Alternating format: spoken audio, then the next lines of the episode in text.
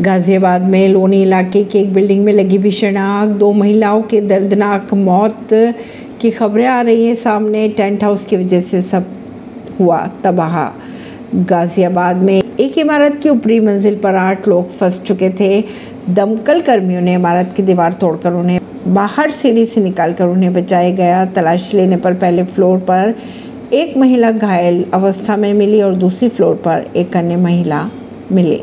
कहा यह जा रहा है कि टेंट हाउस में आग लगने की वजह से ये घटना हुई है। इमारत में टेंट हाउस और कैटरिंग सर्विसेज़ के दुकानें थी। खबरों की अगर माने तो दोनों महिलाओं में से एक महिला इमारत के पहले फ्लोर पर मिली और दूसरी फ्लोर पर एक अन्य महिला मिली। दोनों को स्वास्थ्य केंद्र ले जाया गया था। इमारत में मौजूद आठ लोगों को बचा लिया गया। ऐसी ही खबरों को जानने के लिए जुड़े रहिए जनता सरिश्ता पॉडकास्ट से। परवीन दिल्ली से।